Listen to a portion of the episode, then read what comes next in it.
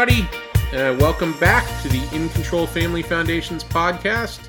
Today I have Jeremy Randall with us. Hello, Jeremy. Hello, Dan. Hello, everybody. And Jeremy is our Director of Operations at In Control. And together we are going to talk about Skill 7 Turning Around.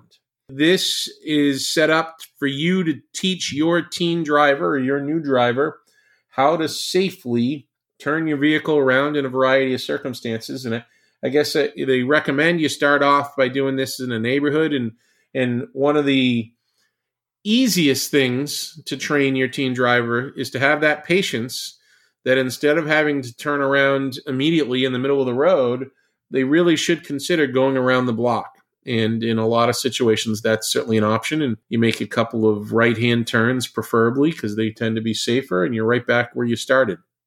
But there's certainly other circumstances that would require different kinds of turns. And Jeremy, why don't you talk to us about those? Sure. That's great advice to just avoid it when you can. Avoid backing up, go around the block, whatever you can do. You miss a turn, make the next turn and try to circle back in. But you might not always be able to do that. So if you can't and you're on a busy road, doing a three point turn or a two point turn, any of these might not be appropriate. So I'd still recommend making a turn into a parking lot and turning around using parking spaces, or ideally them pulling onto a side street that's much quieter before they make a two or a three point turn. But to practice the actual skill set, so that's about you know your your young driver's mindset making sure they do it in the safe possible way in the safe possible location but a two point turn is often done on a fairly narrow road you know, residential streets, things like that, you can't make a full U turn. You could make a three point turn, but you're blocking traffic. And so you'd rather make a two point turn. The idea of a two point turn is you're backing into a driveway, right? You're backing into somewhere where you're actually leaving the, the road service for a moment. And here, what you'd want to do is pull up next to the driveway, put your turn signal on. Uh, obviously, it makes the most sense to do it on the passenger side of your vehicle because you want to stay on the side of the road that you belong on. You put your turn signal on to the right. You pull over just past the driveway. You make sure there's no bicycles coming, no cars coming on the road that you might swing the vehicle into.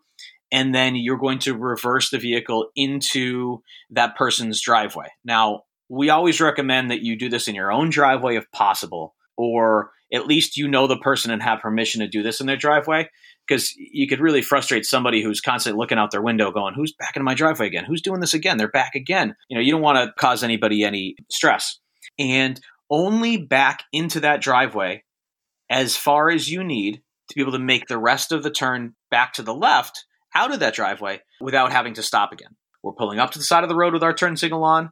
We're checking our surroundings, making sure that that nobody's coming. We're talking this through with our young drivers. We do it. We're putting the vehicle in reverse. Right? We're using our mirrors. We're looking over our shoulder. We're using all the different tools we have, potentially even a backup camera. Right? But we're using all of them, not just concentrating on one. We're backing into that driveway only as far as we need to make sure that we're clear of the, the road and, and anybody that might be coming, and that we can make our turn back to the left without having to stop again at the other curb or if there's a car in front of us. So it would change a little bit. As you pull back out and pull to the left, just make sure again you're checking your surroundings again. You're changing direction. So make sure there's nobody coming to the left and the right, there's no pedestrians or bicycles, and then you can pull out safely. And if you don't have access to a fairly calm road in this situation, maybe try this in a parking lot a couple times first. So there's no cars around. You could put some soccer sports cones out, something like that, just to mark, okay, this would be the driveway. They pull up, they sort of back half into that parking space, and then they pull back out the other way. Right? And that would be a much safer way of practicing it uh, especially depending on wh- at what point in your driving practice this is. I just want to emphasize I think you're totally right. The last thing you want to do is have someone come running out of a house yelling at you for backing into their driveway. But start whenever necessary, start with artificial situations. You can bring the cones that you have and, and practice in a parking lot. But it really, at some point, you want to make sure they get to practice in quote real world situations as well. So, you know, if you find yourself that you don't have access to a driveway, that you can use. Maybe some Sunday there's a business nearby that their lots pretty empty and doesn't have traffic in it and, and, on a you know quiet road and you can try out there. Just try to keep an eye out you know for for those of you listening to this before your teen driver has even got their permit start thinking about where these good places are. And we've talked to a few driving school folks and it's not the worst thing in the world to keep an eye on where they're driving people and you might actually find some of these driveways and different road situations that'll help you out. Absolutely. And and if you are that that person pre-permit and you're listening to this, then even take your driver, uh, take your your future young driver as a passenger, and you know start showing them some of these skills so they can be thinking about it. That'll help a lot. Now, the next part here is making a three point turn, and I do want to point out that our goal should be to make a U turn in general because no backing up is required there. You spend less time in the road. It's a much safer option. But understand that some places U turns aren't legal. If a U turn isn't legal, then technically a three point turn isn't legal anyway. We're never supposed to cross a solid yellow or a double solid yellow line. And so just keep that in mind when we're doing this. And remember to practice this skill to start, especially in a, in a very safe area uh, where there's very few things to, to impact. So our goal should be in a three point turn to pull as far to the right hand side of the road as we possibly can to give us more space to our left to make our U turn or to make our three point turn. Now, this comes into play. Remember when we, in an earlier skill, we judged how close we were to the curb. So again, our goal is to be that nice and close to the curb without actually scratching our wheels and hitting it. We're going to pull over to the side of the road to start. Pulling over to the side of the road with our turn signal on, we're stopping very close to the curb. We're letting any vehicles pass by. We're waiting for an open time when there's no cars, pedestrians, or bicycles coming on our side of the road, and there's none of the nothing coming on the other side as well. And then at that point, we're going to put our left turn signal on to show that we're pulling out. And we're going to cut the wheel as far as we can to the left.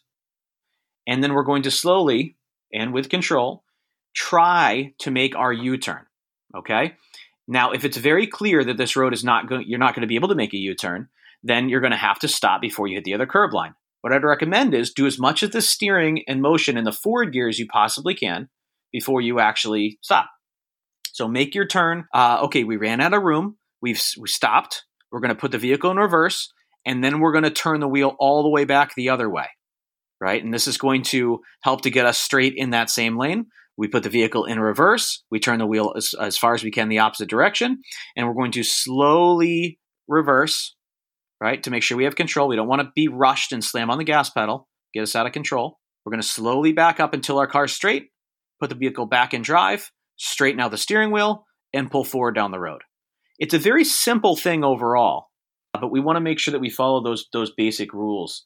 Now, on a very narrow road, you're not going to get beyond maybe per- perpendicular across the road when you make your initial turns. You turn to the right, you might get stuck right away.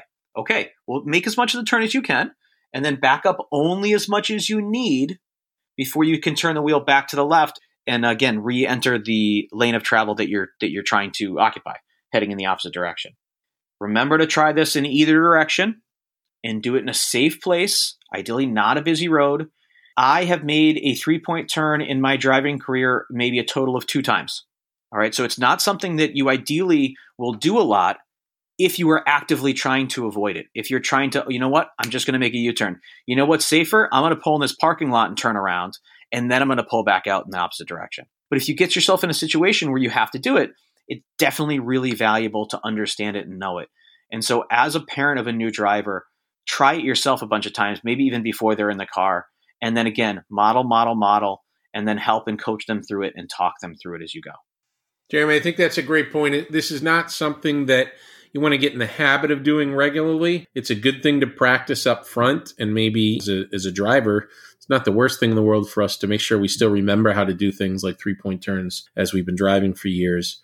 But ultimately, you know, this is the type of thing that you should use as a last ditch effort. If you drive down a road and it's a dead end and there's no driveways to pull into, a three point turn to get yourself going the other direction makes sense. Or if a road's closed due to a fire or a police activity or something like that, that's where I see people needing to have this skill. But if you find yourself doing three point turns regularly, you're probably taking some higher risks. It's much better to do that going around the block or thinking through your actions in advance anytime you're in reverse, you're going in the, the, direction the vehicle wasn't designed to go, and we're taking an additional risk. So it should be minimized whenever possible. Uh, and I think that's our overall point. When you can make a U turn, you can go around the block, you're just much better off. But these are situations in which you might get stuck. And so that's why it's still really important to know this and, and how to do it. And, and I guess that's that's where I'd, I'd leave us here. With U turns, which is the final piece in this particular skill set, so I, I, go to the post office uh, maybe not every day but a couple times a week because we have a po box there and i see people make illegal u-turns to get to the post office and to leave the post office nearly every time i'm there And what personally kind of makes me chuckle is there's a sign that says no U turns right in front of where the parking area is.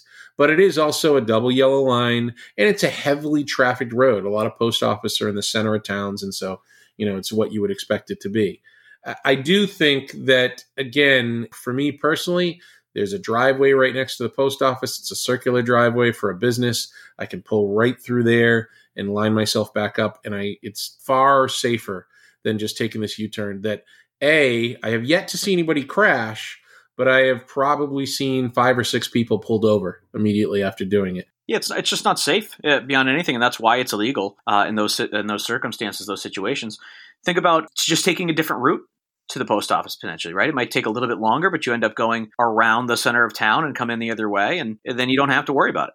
Anything else in the world of turning around that we have not wrapped our heads around? No, it's just take it slow, model it for your driver to start, uh, make sure that there's nobody coming, right? Check the surroundings over and over and over again, and don't be in a rush. People get in a crazy rush to to not block anybody and they go too fast, they lose control. So take your time with it. Doesn't have to be super slow. Practice the super slow ones in a parking lot to start, but take your time with it. Don't rush your new driver. Jeremy, thank you again for your time today. And for those of you who are joining us, thank you.